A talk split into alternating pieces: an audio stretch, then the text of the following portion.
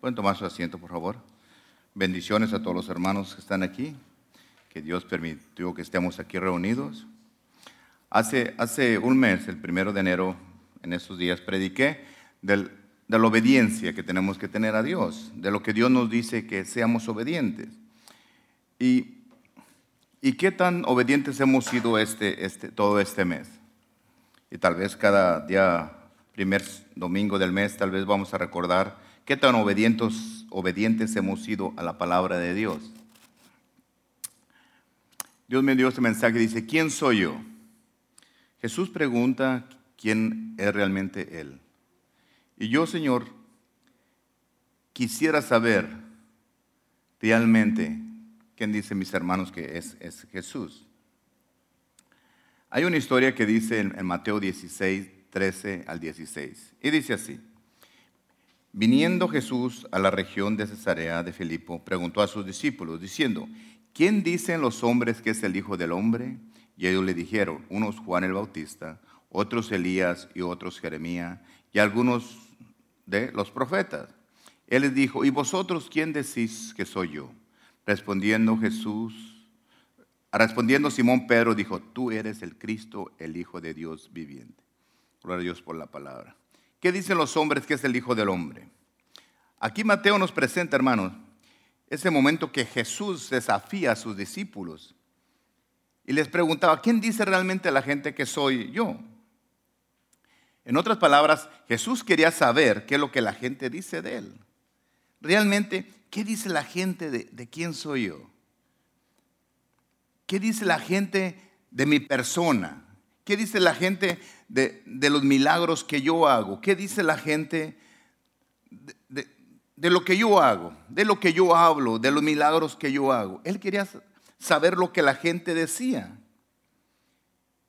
El Señor está interesado de saber qué es lo que dice la gente. Realmente, ¿quién era Él? El Señor está interesado que la gente allá afuera sepa quién es Él. Por eso nos tiene a nosotros, a ti hermano, a ti hermana. Por eso nos tiene a nosotros, para que digamos realmente quién es Jesús.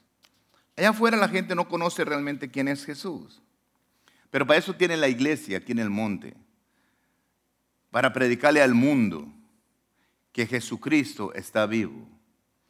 Y que tiene el poder para transformar nuestras vidas, para cambiar las circunstancias, para cuando tengamos tristeza darnos gozo, para darnos una esperanza, para que sepamos que en Cristo Jesús somos unas nuevas criaturas. Cuando los discípulos le contestaron a Jesús, Jesús, la gente dice que eres Juan el Bautista, que eres Elías, que eres Jeremías, que eres un profeta.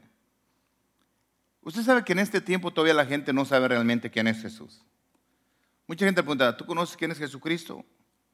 Sí, el que murió en la cruz. No tienen una respuesta correcta a quién realmente es Jesús en nuestra vida en este tiempo. Tienen un concepto erróneo de quién es Jesús. Cuando el Señor le dijo a Pedro, ¿y vosotros quién dicen que soy yo? Jesús le estaba diciendo a ellos, preguntándole, ¿quién dicen ustedes que soy yo? ¿Por qué le hizo esta pregunta? Si usted ve cuando él le pregunta, pareciera que le estaba nomás preguntando, quería la respuesta de él. Pero Jesús estaba esperando, como está esperando, que nosotros hablemos de Jesús. No nomás que la opinión de nosotros. ¿Quién dicen ustedes que soy yo? Que si que tú vas a una persona y tú le dices, mira, Jesús es mi sanador, Jesús es mi salvador, Jesús hace milagros, Jesús te puede libertar. ¿Qué estamos diciendo de Jesús? Porque Jesús preguntó a los discípulos, ¿quién dicen ustedes que soy yo? Cuando tú te pones a predicar, ¿qué es lo que dices tú de mí? Cuando tú estás con tus amigos, ¿qué dices tú de mí? Cuando yo estaba estudiando, Dios mío, realmente, ¿qué tanto yo sé de ti? ¿Qué tanto puedo hablarle a la gente de ti? El Señor le preguntaba, ¿qué opinas tú de mí? ¿Qué concepto tienes de mi persona? ¿Quién soy yo para ti, para ustedes? ¿Quién soy? Imagínense a Jesucristo preguntándole a Pedro, ¿qué Cuando tú platicas con tus amigos, ¿qué le dices? ¿Quién soy yo? ¿Qué dices tú cuando estás en la marqueta, cuando vas a un lugar, cuando estás pescando? ¿Qué tú le dices a tus compañeros? ¿Quién soy yo? Si Jesús te preguntara en este momento, ¿qué dices tú a la gente que soy yo para ti? Tal vez tú le preguntas a alguien y dices, oh, pues Jesús no es nadie para mí, no lo conozco. Pero ¿qué tanto es Jesús para ti? ¿Qué dices tú de Jesús en nuestra vida? Tal vez tú no digas nada con tu boca, pero con tus actos puedes decir quién es Jesús en tu vida. Pero Jesús le preguntó a él, ¿qué dicen? Está diciendo que tienes que hablar, que tienes que decir quién es él en tu vida. Si Jesús me preguntara a mí, Ángel, ¿quién soy yo para ti? ¿Quién dices tú que soy para ti? Yo podía decir todo lo maravilloso, que Él es mi todo.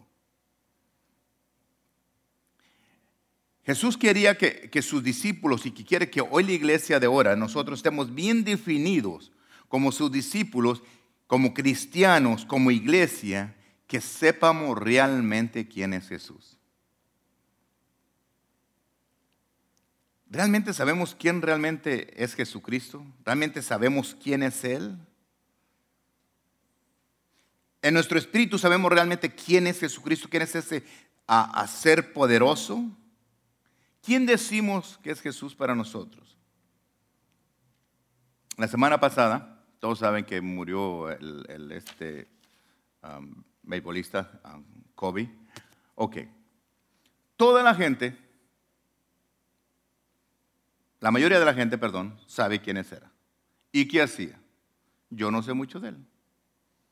Ni su nombre se me olvida. Pero sé que es un hombre que murió en un helicóptero con más personas.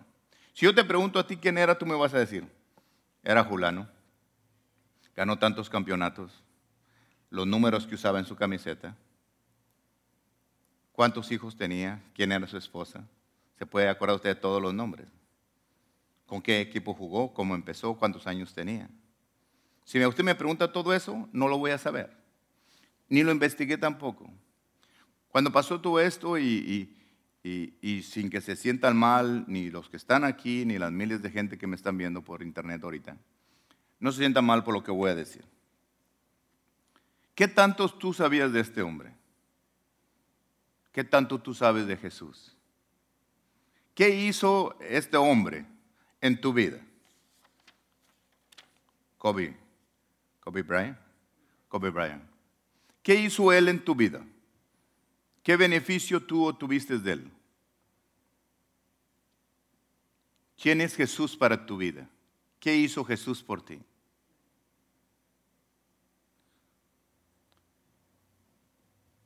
Cuando tú realmente te paraste aquí y empezabas a hablar de la Santa Cena, y dije, ya va a predicar lo que yo voy a predicar. Dijo que cuando iba caminando Jesús se le dieron latigazos. ¿Tú sabes cuántos latigazos recibió Jesús?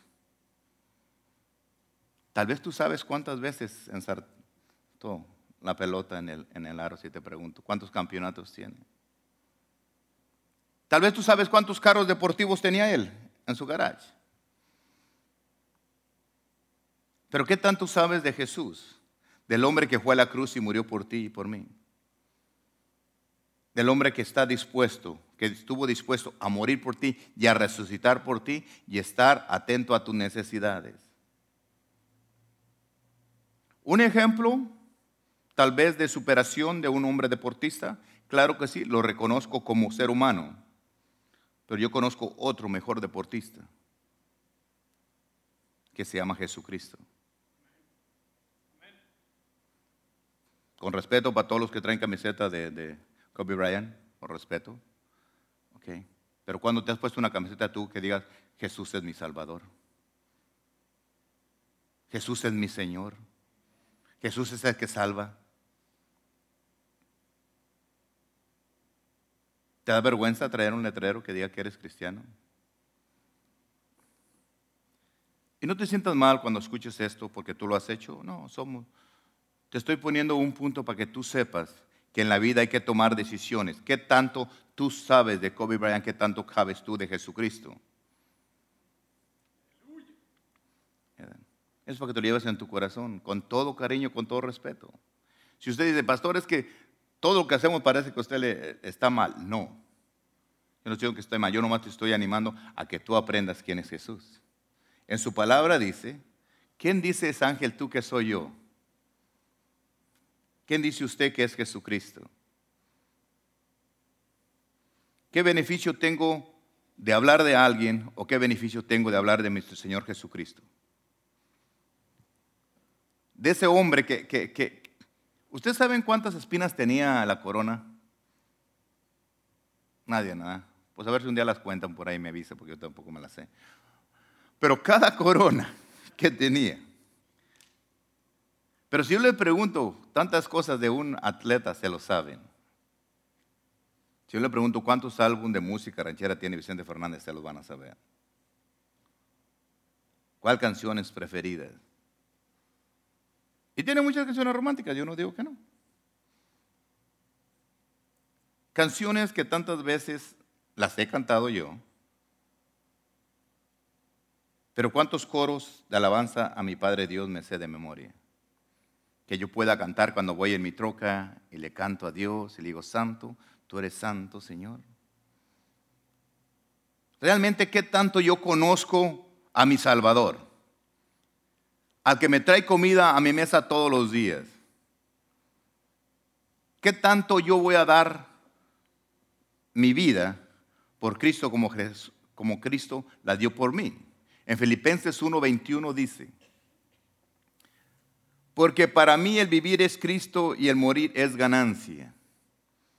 Dice, ¿cómo que para mí es vivir? Sí, porque cuando yo muera voy a vivir con Cristo todo el tiempo. Y si yo muero es ganancia, me quito de sufrir, no quiero que te quites la vida, no. Pero está refiriéndose que al morir al mundo, al pecado, yo es ganancia para mi vida diaria.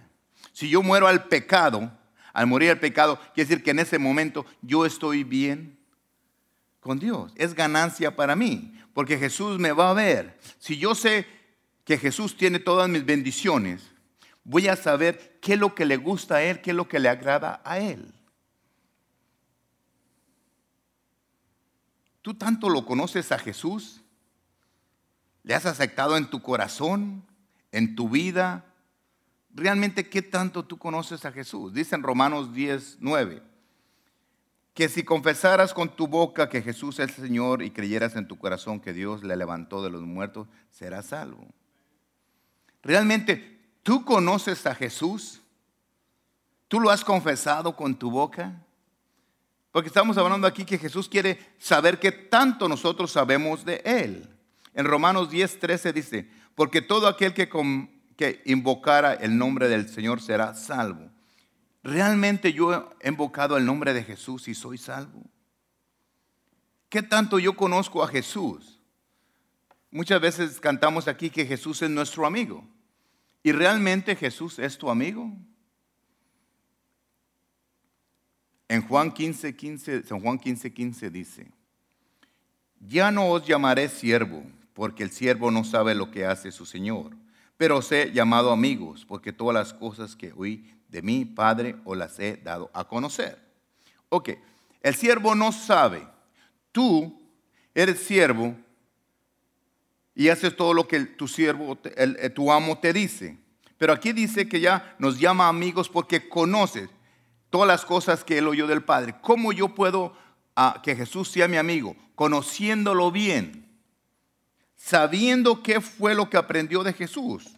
Leyendo la Biblia voy a saber realmente. Entonces, cuando yo leo la Biblia y sé todas las cosas que aprendió de su Padre, que le dio a conocer, entonces ya puedo decir, Jesús es mi amigo. ¿Qué tan amigo es Jesús de ti?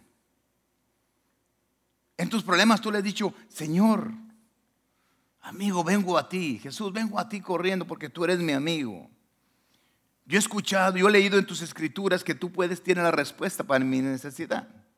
¿Qué tanto realmente nosotros conocemos de Jesús? ¿Qué tanto hablamos de Él, donde quiera que vayamos?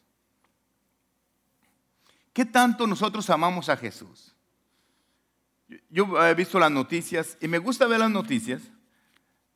Hablan puro desastre y puras cosas, pero me gusta leerlas para saber cómo está el mundo allá, para saber no me quiero salir del mundo.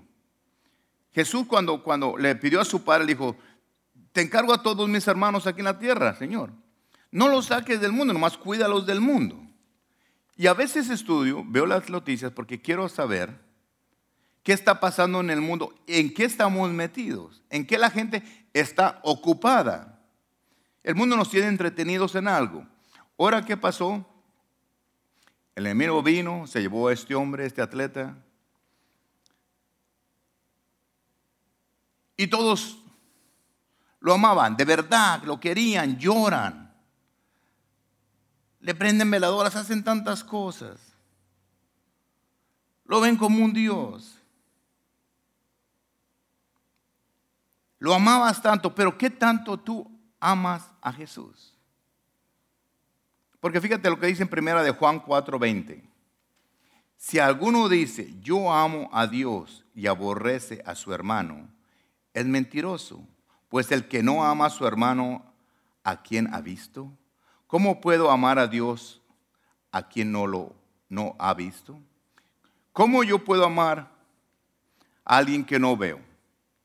Y al que puedo ver, no le amo. ¿Por qué? ¿Qué tanto yo conozco a Jesús para entender esa palabra?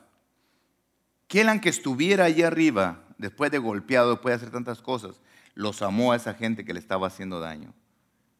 No nomás los amó, no nomás los quiso. Todavía le pidió a su padre, ¿sabes qué, Señor? No le cuentes a ellos. No saben lo que están haciendo. Gracias a Dios que no sabían lo que estaban haciendo. Por eso nosotros tenemos nuestra sanidad, tenemos nuestra bendición. ¿Qué tanto conocemos nosotros de Dios? Tal vez usted dice, pastor, yo no puedo amar a mi hermano. Tal vez yo no puedo amar a mi vecino.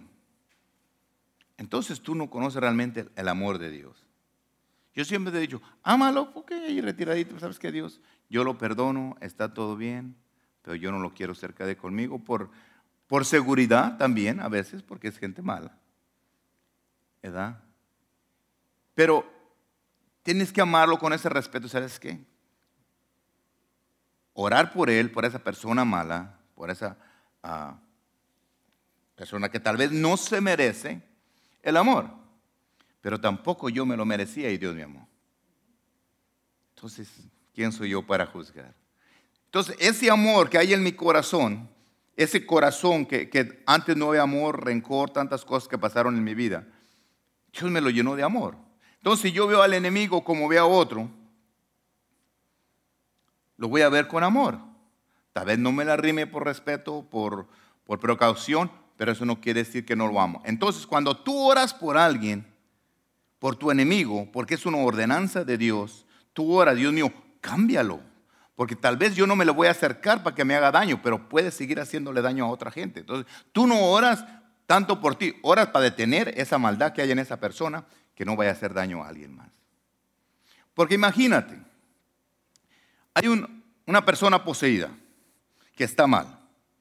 Pero si tú no oras para que esa persona sea libre, fíjate la responsabilidad que Dios nos deja. Tú estás dejando que ese monstruo, por llamarlo de un modo, le haga daño a alguien más. Pero si tú clamas a Dios, si tú le pides que lo libere, esta persona, ese monstruo, se libera y entonces ya no va a hacer daño a los demás. Entonces tú estás cuidando todavía una generación más. Estás cuidando a tu hermano, a tu hermana, que esa persona no le va a hacer daño. Fíjate hasta dónde llega, porque Jesús pide que nosotros oremos a esa persona. Imagínese un asesino, para ser bien claro. Ya mató a alguien, a uno de tus familiares o algo. Y Dios te dice que tú ores por él, que lo ames.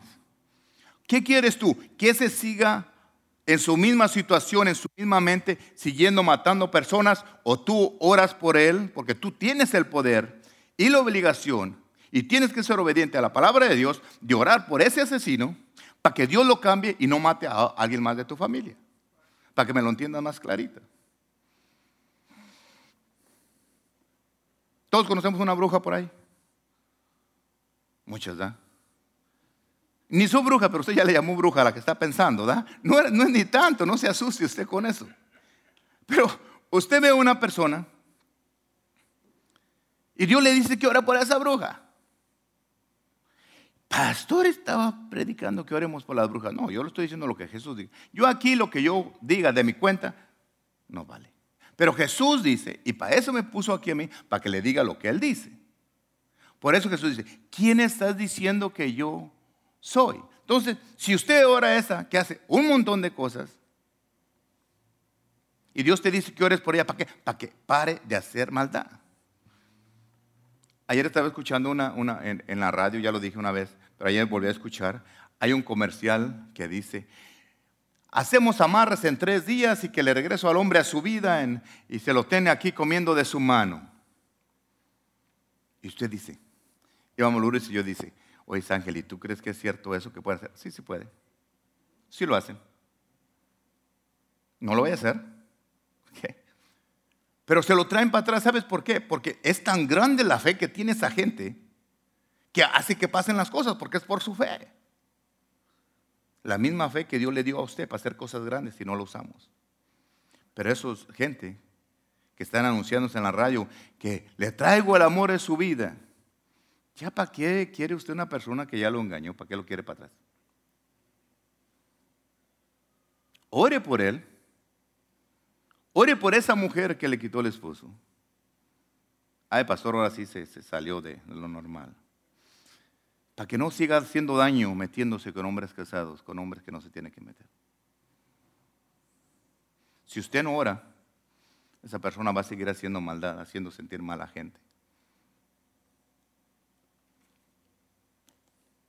Ay, disculpen para los que me quedé el saco, pero es la pura verdad. Si nosotros no lo hacemos, la obediencia a Dios, las personas que me hicieron daño en mi vida, fueron las personas que me hicieron ser fuerte, las personas que me dijeron un día que no iba a servir para nada, fueron las que me hicieron fuerte porque me esforcé a ser alguien mejor. Cuando estaba en una compañía y me pusieron las cosas difíciles, la gente que me ponían un traba, ¿ok? Que algo pusieron ahí, ¿qué hicieron? Me hicieron fuerte. El miedo a perder mi trabajo me hicieron fuerte a que hiciera mi compañía. Con el tiempo aprendo muchas cosas. Yo siempre he confiado en lo que yo hago, en lo que yo ayudo, en lo que yo bendigo, que Dios me va a suplir. Doy mi ofrenda a quien sea, cuenta con Dios. Y nunca le voy a ganar a Dios a dar. Me ha trabajado. Una vez me gustó lo que el hermano Israel dice, que él no depende de su trabajo, depende de Dios. Y digo, oh, Dios mío, yo también, yo no dependo de mi negocio, yo dependo de Dios. Que use ese medio, gloria a Dios. ¿Por qué? Porque yo siempre digo que este negocio Dios me lo dio. Porque Él me lo dio. ¿Qué estoy diciendo yo quién es Jesús? Es un proveedor que me va a proveer todo lo que yo necesito. Yo digo quién es Jesús en mi vida. ¿Por qué le digo? Porque Él quiere que yo lo diga. La gente tiene esa equivocación quién es realmente Jesús. Y fíjate lo que dice San Juan 5:39. Dice, 5:39, ahí está. Dice, escudriñar las escrituras, porque a vosotros os parece que en ella tenéis la vida eterna. Ellas son las que dan testimonio de mí. ¿Qué nos está diciendo aquí? Estudien la Biblia, ahí vas a encontrar realmente quién soy yo. Pero la gente, no queremos saber quién es Jesús, pero sí leemos un montón de libros de alguien más. Leemos quién era este deportista, leemos quién es este cantante, quién es este artista que va a estar Shakira en el Gold Bowl, quién esté, sabemos todas sus cosas. Pero ¿qué tanto sabemos de nuestro Señor Jesucristo? Usted sabe que cuando yo empezó el negocio hace tiempo de las áquiles, unas plantitas de desierto, yo no vendía eso, pero se empezó a vender. Encontré una compañía en San Diego que vende muchísima. Le voy a hacer un comercial, se llama Lucas Family Energy. Le compro muchísimas a ellos, miles y miles. Y me puse a investigar si me convenía ese negocio. Primero, no ocupan casi agua. Y la gente le gusta muchísimo. Y pagan lo que quiero por ellas. Porque a la gente le gusta esas plantillas secas que no ocupan nada.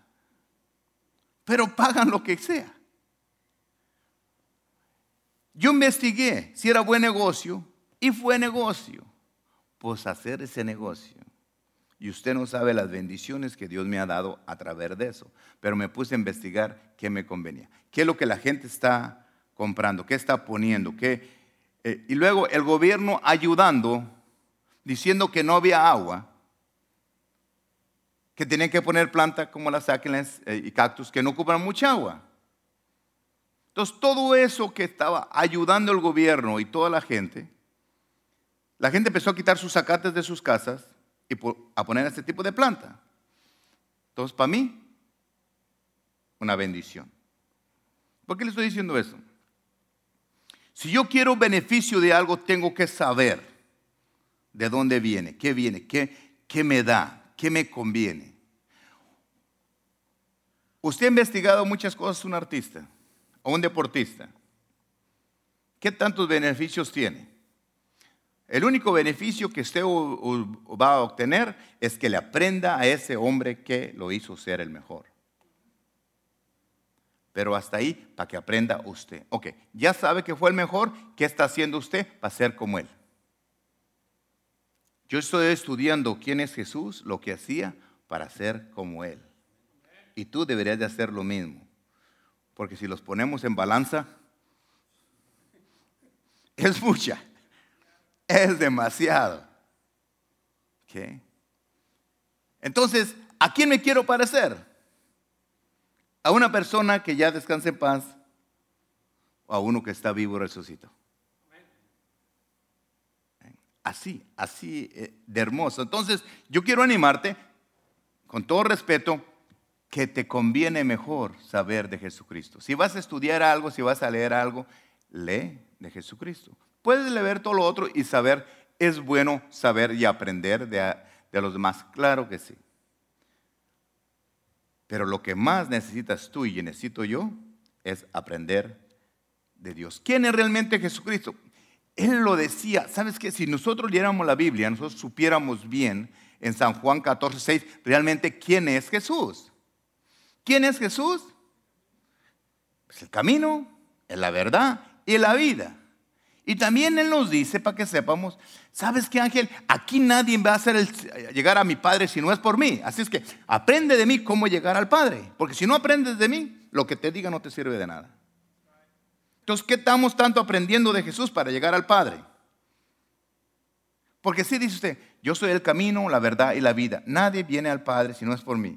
Ok, por ti, pero ¿qué tengo que hacer para llegarte a ti, Jesús?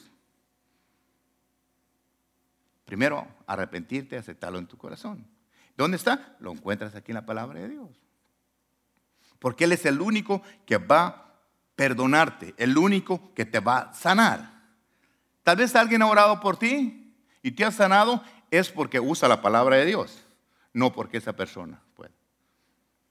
Que lo puede hacer, sí, porque Dios es obediente a lo que Dios dice, ir por el mundo, predicar mi evangelio, poner las manos sobre los enfermos, se van a sanar. Eso es obediencia, por eso pasa. Como hay una historia que dice en la Biblia de un paralítico que estaba enfermo, vinieron 4 amigos de ellos, se lo trajeron a Jesús y no lo podían meter porque estaba llena en la casa donde él estaba, hicieron un agujero en el techo, lo bajaron. Cuando Jesús vio a ellos que lo estaban haciendo ahí, ¿ok?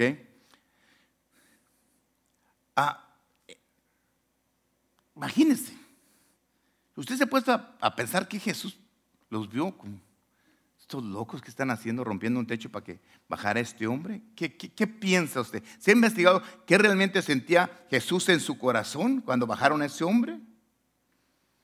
¿Sabe lo que hizo Jesús cuando vio que bajaron a ese hombre para abajo, así donde él estaba?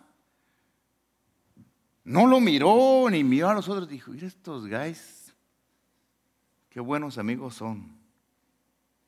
Y lo primero que le dijo a ese hombre, le dijo, tus pecados se son perdonados. No fue a ver, oye, te estás muriendo.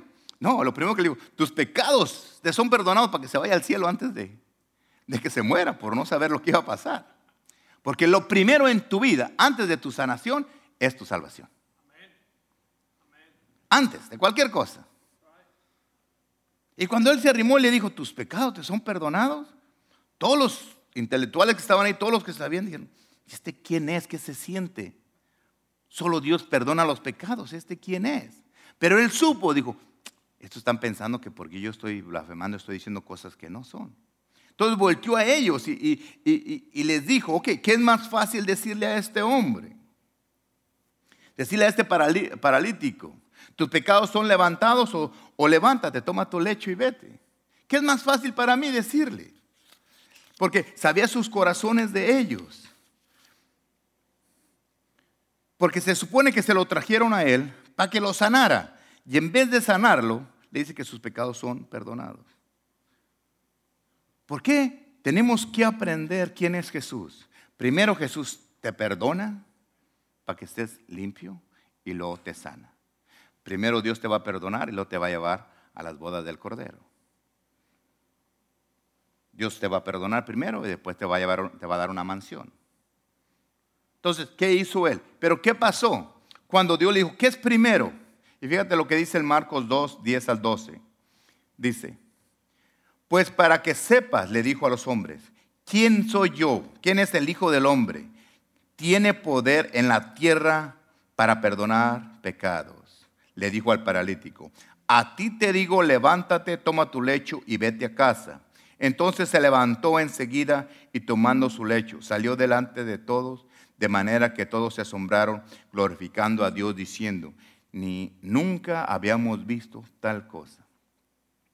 Tal vez en nuestra vida, pocas veces nos han dicho que aprendamos más de Jesús. Tal vez, pocas veces nos dicen, bueno, aquí se lo decimos que leamos la Biblia, ¿no? Y que la leamos, y que la leamos, y que aprendamos de Jesús. Todas estas cosas van a pasar cuando tú empieces a hablar de Jesús. La iglesia, la gente tiene que saber los milagros que hace Jesús. ¿Sabes qué? Cuando tú le hables a alguien, cuando tú estás en un lugar, tú puedes decirle a alguien, una pregunta sencilla, que este mensaje te lo llevas en tu corazón. ¿Quién soy yo? Que tú estés, si no hayas con qué platicar. Mira, hasta para conquistar a alguien es bien fácil. Ojo para los solteros y las solteras. ¿Okay? Estás a un lado, está una muchacha bonita ahí, o está un galán ahí que te guste, te la rimas ahí y le dices, ¿tú conoces quién es Jesús? Si no tienes otra plática a hacer, simplemente pregúntale. No, no sé. Oh, mira, Jesús es mi Salvador. Él me perdonó. Él me ama, Él me quiere. Tú sabes que también te ama a ti, te puede perdonar tus pecados. No, yo soy un santo. Oh, entonces tú eres igual que Jesús, ¿verdad? Porque son los santos Jesús, ¿verdad? Y le empieza la plática. Hasta por plática tienes que saber las cosas de la Biblia. Y le empiezas a hablar tú de Jesús. ¿Quién es Jesús en tu vida? Porque si tú le empiezas a hablar de otras cosas. Estaba viendo algo que pusieron que decía. Vio un americano a un latino y le dice, a una muchacha latina y le dice, ¿tú de dónde eres? Dijo, oh, soy mexicana. Oh, tú eres de la tierra del Chapo. Y le dijo, oh, sí, dijo, ¿y tú? Dice, ah, sí, soy de México. Dijo, ay, tú eres aquí de los viciosos, de los adictos.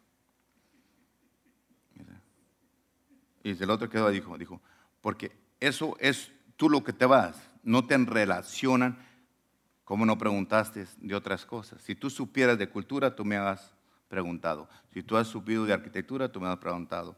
Y le dijo un montón de cosas. ¿Qué pasa a nosotros? Porque ella sabía quién era. Era mexicana, pero sabía de comida, sabía de los mayas, de los aztecas, de todo sabía. ¿Y nosotros qué tanto podemos decirle a alguien de Jesús? Por eso cuando te preguntan, ¿tú qué eres? Oh, soy cristiano. Ah. Pero cuando tú sabes de Jesús y le empiezas a decir, te aseguro que lo vas a dejar callado porque no van a saber qué contestarte. ¿Sabes qué? Era un hombre que hacía esto y esto otro. ¿Sabes qué? Un hombre entero. Un hombre que amaba, un hombre que perdonaba, un hombre que sanaba. Un hombre que me da paz, que me da tranquilidad cuando estoy en su presencia. Un hombre que fue a la tumba y resucitó.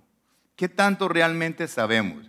Y yo quisiera que tú tuvieras tiempo de preguntarle, hablar con él si él es tu amigo, porque te va a revelar cosas a ti, que tú vas a sentir esa confianza de decir realmente quién es Jesús. Realmente que tú vas a saber que tú ya no ocupas a otro amigo para cuando estás en problemas. Tú ya sabes a quién ir y te va a contestar con la palabra. ¿Qué decimos nosotros que es el Hijo de Dios? ¿Qué realmente nosotros platicamos quién es Jesucristo? ¿Qué tanto la gente sabe que tú eres cristiano? ¿Tu familia, tus amigos en tu trabajo saben que tú eres cristiano? Sin que tú digas, ni que te pongas un letrero que eres cristiano. Simplemente de tu forma de ser, de cómo lo que tú hablas. Se te tiene que notar que tú eres hijo de Dios. Que realmente Jesucristo es el que vive en tu vida. Fíjate, Jesús dice que nosotros somos la luz y la sal de la tierra. La luz para alumbrar donde quiera que tú vayas. Tú sabes que por eso yo cuando a veces dicen que vas a un lado donde hay puro, que no hay cristianos y tú vas, mucha gente no va. Yo digo, no tiene nada de malo ir. En esa tiniebla tiene que llegar alguien que sea la luz. Y el que es la luz tiene que saber a quién está representando. Estos focos, donde quiera, cualquiera, el micrófono, aquí tiene un botoncito que se lo apago, lo desconecto y ya no hace su función. Si tú eres la luz del mundo, asegúrate que estés bien conectado con Jesús para que esa luz nunca se te corte, siempre brilles donde quiera que tú estés. Tal vez en tus pláticas no haya ese sabor cristiano. Por eso dice que somos la sal del mundo, para cuando tú estás con una plática insípida, que no te llena, que no te gusta, que le falta algo, que tú puedas darle ese toque a la plática, hablar de nuestro Señor Jesucristo. Dice, oh, pastor, nomás te quiere que hable de Jesús. Bueno, si hay algo más importante, hable. Alguien que tenga más beneficio para su vida. Usted sabe que ahora fui para México, fue tan bonito que para mí algo que pasó que estaba yo ahí y alguien mandó a sus familias que fueran a que llorara por ellos a mi pueblo. Y tuvieron que manejar mucho rato para ir a buscarme a donde vivía mi pueblo, porque tenía que orar por ellos. Y es tan bonito ese respeto y bonito para mí que hayan ido esas personas para que yo orara por ellas. Y ver cómo su corazón fue tocado por la palabra de Dios. Cuando yo estaba ahí en mi casa y supe que iban a venir, primero le pedí permiso a mi papá que si podían venir gente a mi casa, era porque es la casa de mi padre y también tengo respeto, no porque, ¿verdad? Ya me dijo, sí, amigo, pueden venir, está bien. ¿Sabes lo que yo hice? Fui, agarré mi Biblia, bueno, no esta, otra que tengo allá, y me fui a mi cuarto a orar, a tener una plática con Dios. Dios mío, van a venir estas personas, yo quiero que tú me dirijas, que es lo que ellas personas quieren. Por eso cuando ellas vinieron, ya sabía. Porque Dios ya me había mostrado lo que iba a pasar ahí. ¿Por qué? Porque aquí encuentro todo. No crean que yo soy tan sabio. Tú sabes que todas las cosas que yo a veces digo que trabajan en sus vidas, las aprendo de aquí. No me las saco de la manga si no soy mago. Las saco de la Biblia. Porque conozco a mi Señor. Conozco quién es Él. ¿Cómo no voy a conocer ese ser que me sacó de la mugre y me limpió? ¿Quién es este hombre que se fijó en mí? Es como yo, fijarme en otra mujer. Si la mujer que me quiso en mi juventud, cuando yo no tenía nada, nunca me dejó.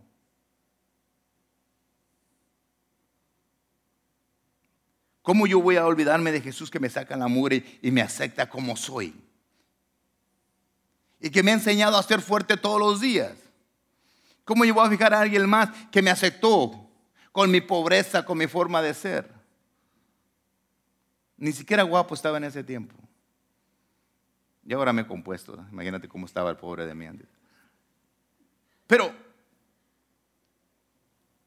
¿cómo yo no voy a conocer a este hombre? Cuando yo empecé a leer la Biblia, a saber quién es este hombre poderoso, con razón era bien fácil para mí caminar. Cuando yo empecé a confiar en Jesús, mi vida empezó a cambiar. ¿Por qué?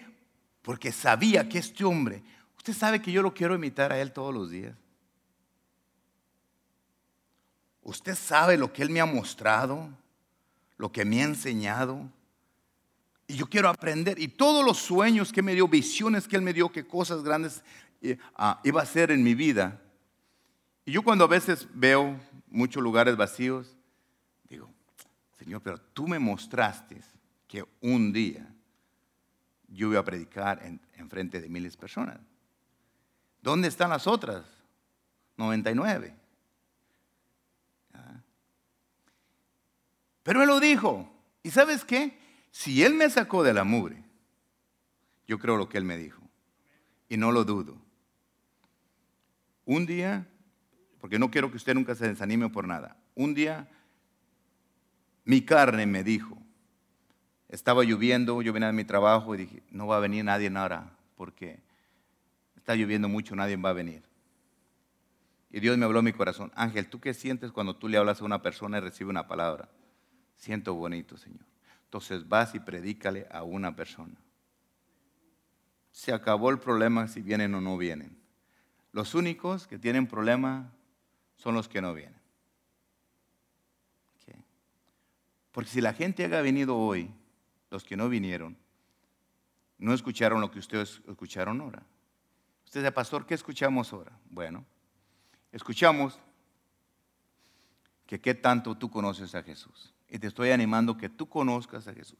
¿Tú tienes un problema grande? Jesús lo tiene la respuesta para tu vida. ¿Tú tienes una enfermedad grave? Jesús tiene tu sanidad para ti. ¿Tú quieres ser bueno? Jesús tiene la fórmula. ¿Tú quieres irte al cielo? Ya aquí leímos que Él es el camino, la verdad y la vida. ¿No tienes amigos? Tus amigos te están traicionando. A tus amigos les cuentas algo y mañana se enojan las comadres, salen las verdades. Empiezan a decir lo que tú dijiste. Te aseguro que Jesús no es chismoso. Lo que tú hables con Jesús se va a quedar en ti y en Él. Nunca te va a juzgar, nunca nada, tal vez va a mover la cabeza, ay Ángel, no entiendes, pero te va a hablar con amor y te va a corregir con amor y te va a dar la respuesta que tú necesitas para tu vida. Pero ¿qué tanto tú conoces a Jesús para que tú puedas confiar en Él? Tú sabes que tú no tienes muchas cosas porque tú todavía no confiamos bien en Jesús. Yo todavía no tengo muchas cosas porque tal vez me faltan muchas cosas que aprender de Jesús. Por eso, aquí en esta Biblia está todo lo que tengo que saber para ser un hombre exitoso en la vida. No nomás en los negocios, en mi vida personal, con mi familia, como padre, como pastor, como hijo de Dios, como ciudadano. Tengo que aprender. Tú sabes que aquí te enseña Jesús, mira Ángel, tienes que aprender de mí. Yo honraba a los reyes. Cuando él fue golpeado y todo, y lo llevaron ante el rey, y le preguntó, y le dijo, ¿tú eres el rey de los judíos? Nunca le dio contra, tú lo has dicho. Como usted diga, Señor, usted dice que soy el rey, le atinó. No se lo dijo, pero la honra. Fíjese lo importante. ¿Tú eres el rey de los judíos? Tú lo has dicho. No le dijo sí ni no. Tú lo has dicho, porque lo que decía el rey, así era. A veces cuando leo la Biblia, uno lo lee así. Por eso nosotros, cuando Dios dice algo, usted nomás dice, tú lo has dicho, Señor, así es. Si la palabra dice que Él es el camino, sí, Señor, tú lo has dicho, tú eres el camino. No lo dudes. Tú eres la verdad, sí Señor, tú eres la verdad. Tú eres el único modo de llegar al Padre, tú lo has dicho, yo voy a ver, conocerte a ti para llegar a contigo. Cuando Dios dijo ir por el mundo a predicar su evangelio,